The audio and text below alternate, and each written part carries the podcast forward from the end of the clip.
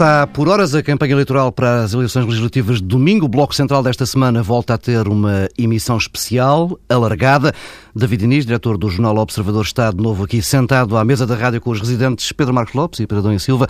Meus caros, até às oito vamos analisar a campanha e a decisão do Presidente da República de não estar presente nas comemorações do 5 de outubro.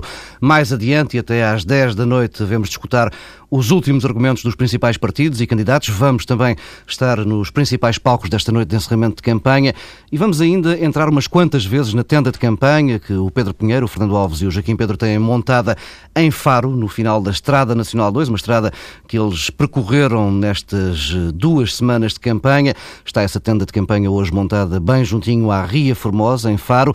Para já, eh, enquanto não começam a fervilhar os comícios, vamos ao Bloco Central, num modelo mais clássico, só comentário. Meus caros, eh, ao fim de duas semanas de campanha, de meses de pré-campanha, de uma série de sondagens com resultados eh, quase todos no mesmo sentido, apesar de tudo isto, David Inês, começo por ti, podemos dizer que não nos livramos da incerteza, quer para a noite de domingo, quer para amanhã de segunda-feira. Viva, antes de mais. Uh, olá aos Pedros, olá, Paulo. Uh, obrigado pelo convite. Não, claramente não nos livramos da, da incerteza. Uh, enfim, recordando muito rapidamente as sondagens de ontem, último dia, ontem, quinta-feira, portanto, o último dia em que existiram, a diferença que separa a coligação e o Partido Socialista é de 4 ou 6 pontos, portanto, uma margem estreita já que nos permite localizar um ponto de situação a alguns dias das eleições, mas de todo modo, eh, até domingo passa tempo, passa, não é passa tempo, é passa algum tempo, Uh, e uh, ainda havia muitos indecisos uh, registados nesses inquéritos, portanto, evidentemente, muita um traço, coisa aberta. Um traço de quase todos os estudos, não é? Um traço de quase todos os estudos. Acrescenta-se que os cenários são tantos, aqueles que estão à nossa frente para a noite de domingo, e têm coisas tão intrincadas como se a coligação vale por si, ou se acaba no dia das eleições e, portanto, tem que se medir o número de deputados do PSD e do PS que uh, literalmente tudo pode acontecer. Uhum. Pedro Adão Silva. Eu, não sei se há assim tanta incerteza, quer dizer, eh, há coisas que já são certas desta uh, campanha e Tais daquilo como? que possa acontecer. Bem, a, a, primeira delas é que temos um país uh, dividido em três uh, blocos políticos distintos e, e, com alguma novidade relativa por relação ao passado. Hum. Os, os países tendem a estar divididos nas eleições, porque isso é uma consequência natural do, do voto, voto mas as clivagens desta feita são de uma natureza diferente, porque há um núcleo que provavelmente sairá vencedor eh, daqueles que acham que a austeridade era necessária no sentido em que o governo a aplicou e que aquilo que aconteceu eh, produziu resultados. Um, e esse núcleo uh, votará na coligação, uh, provavelmente com resultado uh, ligeiramente acima daquilo que são os mínimos históricos da soma do PSD e do CDS.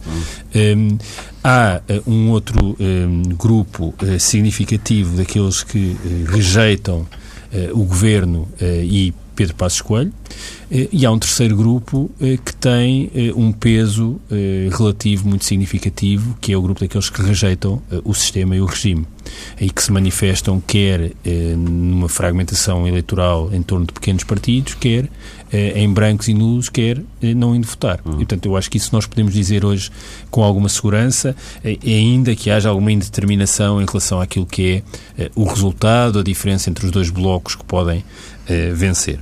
Pois há eh, outras três coisas que eu acho que são relativamente certas eh, hoje. É que, independentemente das margens de quem ganha, Portugal vai ter um resultado eleitoral que significa eh, uma renovação do compromisso com a Europa e com a presença de Portugal na moeda única. Uhum. Às vezes esquecemos destas coisas porque eh, noutros países eh, o tema esteve mais, foi mais central. Eu acho que esse, esse compromisso existe. Acho que também há uma segunda dimensão que vai resultar dos resultados, para o plenasmo, que é a necessidade de alguma moderação e aqui eu digo alguma porque não consigo medir a intensidade dessa moderação, eh, na política económica eh, seguida nos últimos anos eh, e na atitude da governação. E isso remete para a terceira coisa que eu acho que vai resultar destas eleições, que é a necessidade de compromisso e de estabilidade. Uhum. E quem não interpretar estes três sinais, estas três dimensões, ou seja, o compromisso com a Europa, a moderação na política económica e o compromisso, quem não os souber interpretar no próximo ciclo político, não fará parte, certamente, do próximo ciclo político, no sentido não apenas da não participação, mas do, do que pode projetar no futuro uh, de médio prazo. E isto vale para quem ganhar e para quem perder. Sim.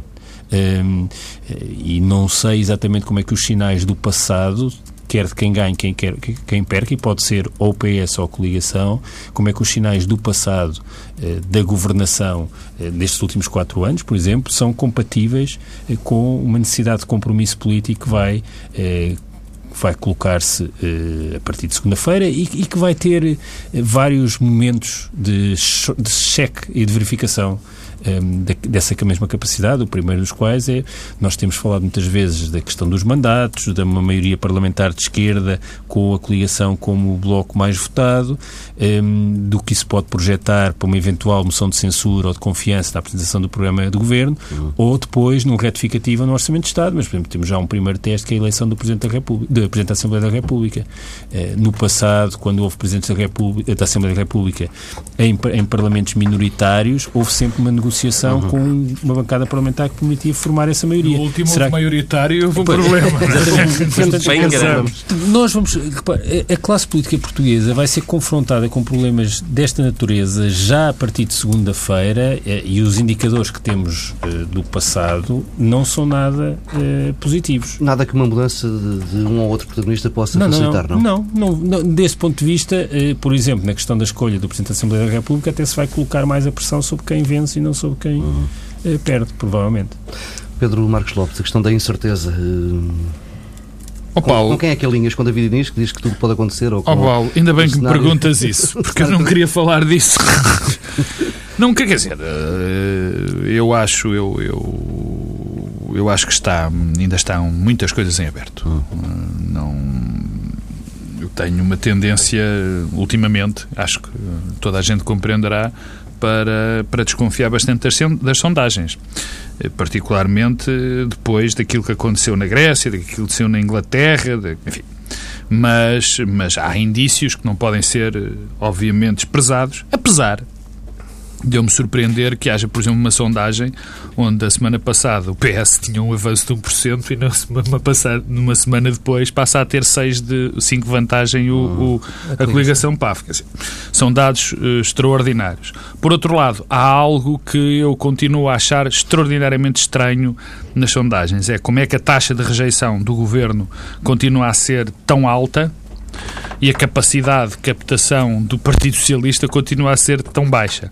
Bem, isso pode. Isso é, pode 60 podemos, do, do eleitorado uh, que rejeita. Uh, Podes tentar explicar, se quiseres. Não, não, não, eu, eu consigo explicar. Eu consigo explicar. Pois se é, analisar a campanha. Sim. sim, sim, eu consigo explicar, mas, mas eu não queria ir tanto por aí pelo seguinte, porque eu acho que essa análise é será feita com mais. Uh, ser, não é serenidade, é com mais dados. Uh, nós corremos o risco de, de, de, dizer coisas que temos de dizer e não vale a pena com 24 horas ou 48 horas estar a dizer. O primeiro dado em relação a isto é, primeiro temos, temos uma campanha que teve uma enorme novidade em relação a todas as outras. Esta foi a campanha das sondagens.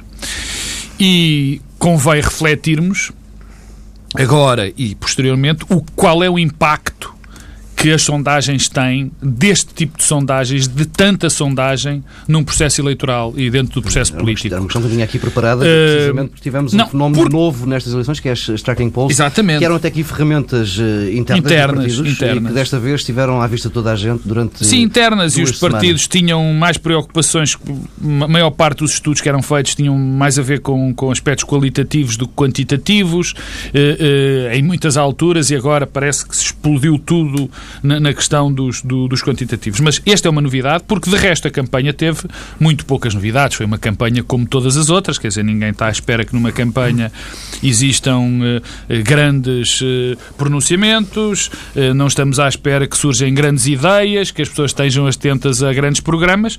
Bem, podendo adiantar a tal análise de, de daqui a 48 horas, provavelmente encontramos aí algum dos fracassos de um dos partidos, que era em, a concorrer, é que tentar transmitir, é que convém transmitir essas ideias em mensagens políticas que se compreendam bem. Uhum. E houve um partido que me parece que não o conseguiu, que foi o Partido Socialista. Em segundo lugar, hum, É, é preciso dizer também que foi é o primeiro partido, e esse, esse dado já temos perfeitamente, penso eu, definido, é o primeiro partido onde um, é o primeiro país onde um partido em que a austeridade, eh, em que austeridade esteve muito presente, em que tivemos sujeitos a uma dose muito grande de austeridade, é o primeiro país em que não há uma fuga de votos dos partidos tradicionais do poder. Não há. Quer dizer, o nosso sistema partidário fica basicamente na mesma como já está há muitos e muitos anos. Eu, eu estive a fazer umas continhas, que já as disse aqui no Bloco Central, salvo erro, de 15 dias, mas eh, eh, os 75, entre os 70 e os 75, é sempre, o Bloco Central tem sempre, o Bloco Central com o CDS tem sempre esses valores aproximados. Uhum. E, portanto, foi a primeira vez, é o primeiro, primeiro pa país que esteve sujeito a essas medidas de austeridade que consegue manter o núcleo é, central é gasto, é? do seu sistema político, do seu sistema partidário fixo. Agora, eh, tudo o resto, em relação aos cenários, se me permites, eu acho que é mais seguro fazê-lo depois aquela coisa das prognósticos, prognósticos só depois do jogo. O meu capitão, o capitão da minha equipa dizia que prognósticos só depois do jogo e acho que nunca acertou tanto. David, David Inês, queres avançar com essa oh. explicação? Bem, deixa-me só começar por aqui. O, o, Pedro está muito desconfiado das sondagens de Jacqueline Polls e que é assim, não Pedro Marcos Lopes. É, bem dito. Uh, o, só para registar que as tracking polls acabaram, tiveram, enfim, uh, resultados mais ou menos dispares no início, acabaram, as sondagens grandes quinta-feira acabaram a confirmar a tendência uhum. que elas tinham dado. Portanto, enfim, não é um instrumento perfeito, verdade. Em Portugal provavelmente precisará de ser afinado com muito, muito mais coisas do resto, mas não creio que elas tenham, uh, pelo menos, face a estas últimas, falhado grande coisa. E oh, oh, David, deixa-me interromper, deixa interromper no é- primeiro, que é só no primeiro para responder. Eu, há uma coisa que que, que, que, que, não é exatamente aquilo que eu disse. O que eu disse é que há fenómenos nas tracking polls e fenómenos nestas sondagens que eu não entendo. Eu não entendo determinado tipo de coisas. Disse duas. A questão dos 72% da rejeição e, a, e o PSD tão poucas. E depois há algumas mudanças que aconteceram de uma sondagem para outra. Isso é que a mim me surpreende. Mas enfim, seis pontos uma uh, semana para a outra? Deixa-me. Uh, segundo ponto sobre as tracking polls ou sondagens. Uh, é evidente que as sondagens podem ter alguma influência, mas não me parece que o facto de as sondagens darem a coligação com 5 ou 6 pontos de diferença leva muita gente a votar na coligação, não é? Pelo contrário. Pelo contrário. Pelo Portanto, contrário. se elas teriam que ter alguma influência, teoricamente a influência seria contrária, quer dizer, Sem ah, dúvida. Eu, tô, eu não gosto do governo e que fez-me tanto mal e, portanto, vou-me embora, vou para lá e vou votar já nos, nos outros, não é?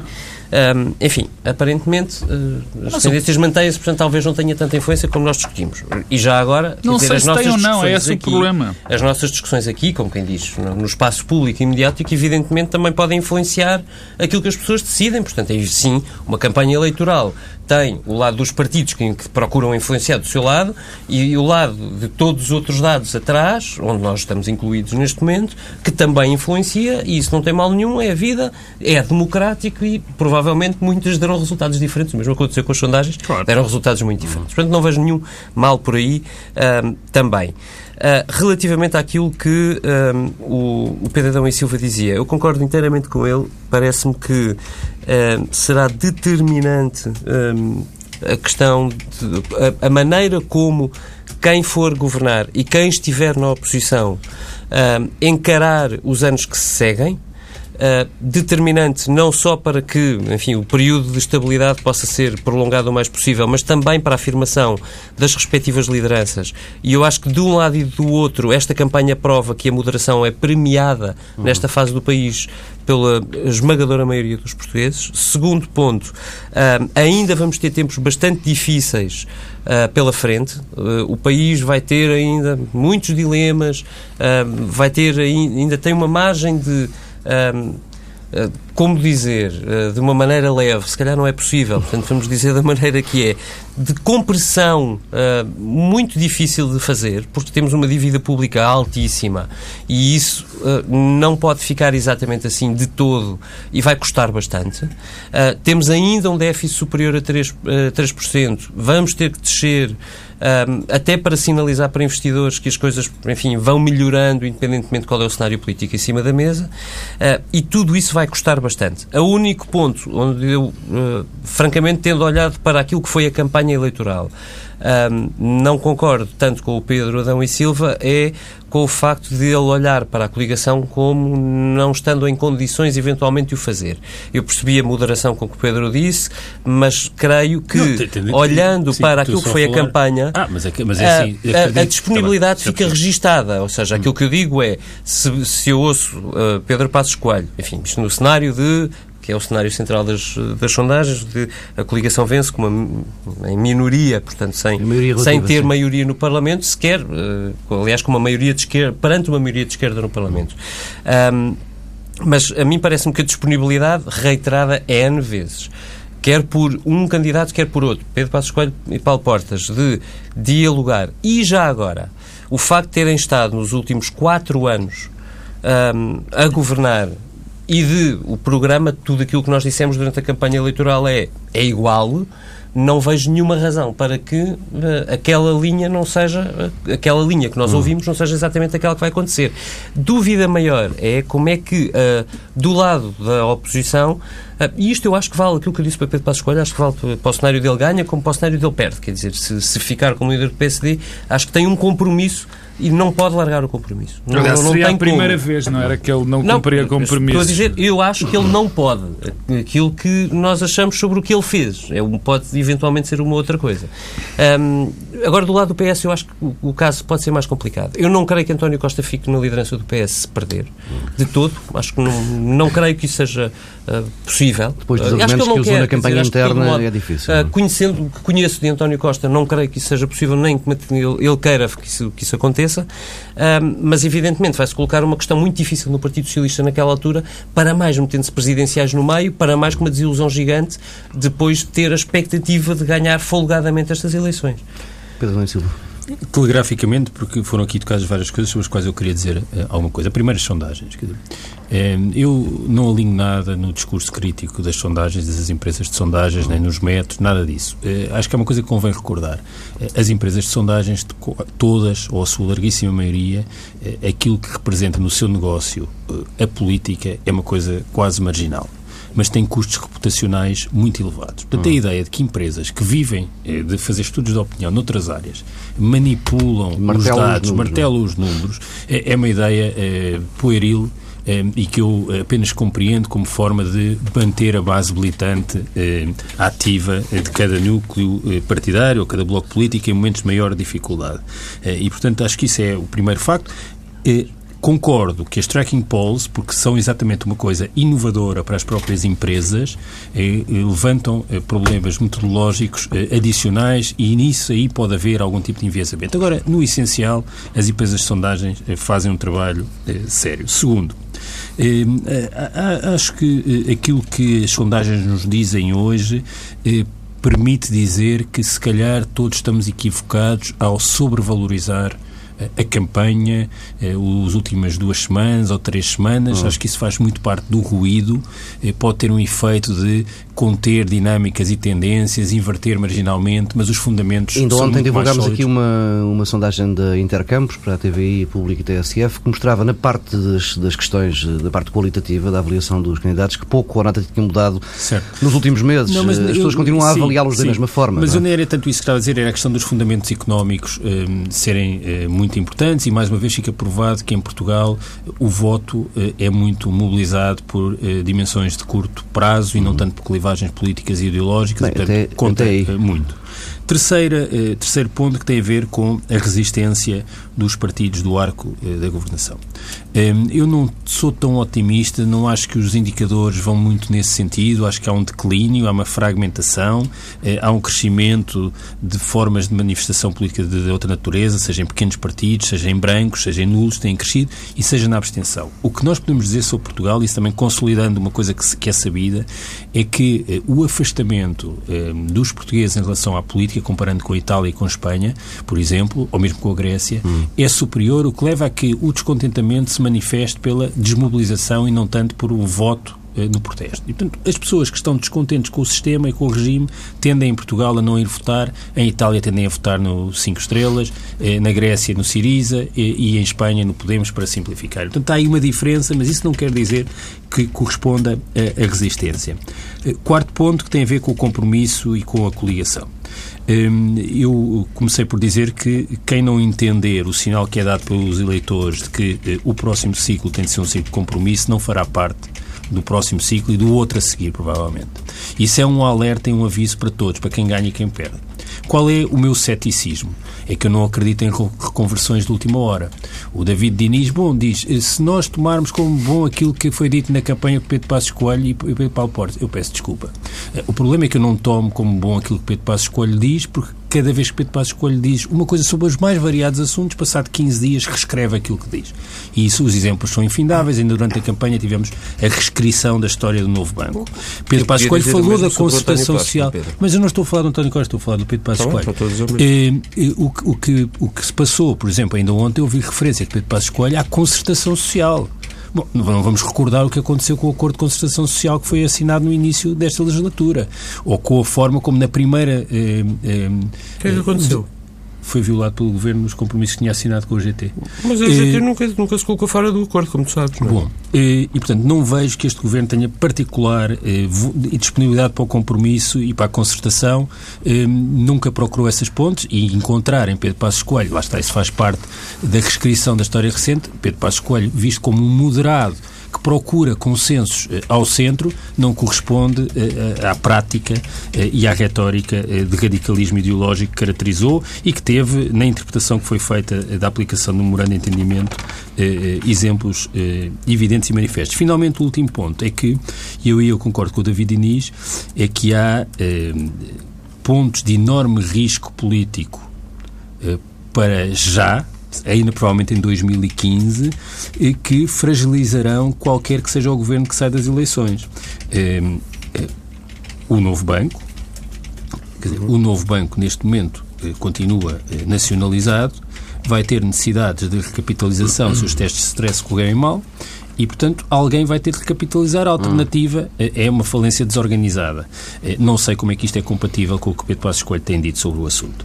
Eh, a não é compatível? Não, é, quer não, é. não, não, não, não vale a pena... retórica. Ah, Segundo ponto, a questão da dívida e ainda o Orçamento de Estado para 2016, mas também um eventual retificativo em 2015. Portanto, estes pontos são suficientemente... colocam uma tensão sobre os protagonistas e, e, o, e, e os partidos e o governo que vai tornar a situação rapidamente muito complicada de gerir. Eu, temos de fechar por aqui ah, este temos? bloco central muito, muito breve. Regressamos já a seguir, às 8 da noite em ponto, para começar a olhar para os palcos deste última, desta última noite de campanha eleitoral. Uh, até já.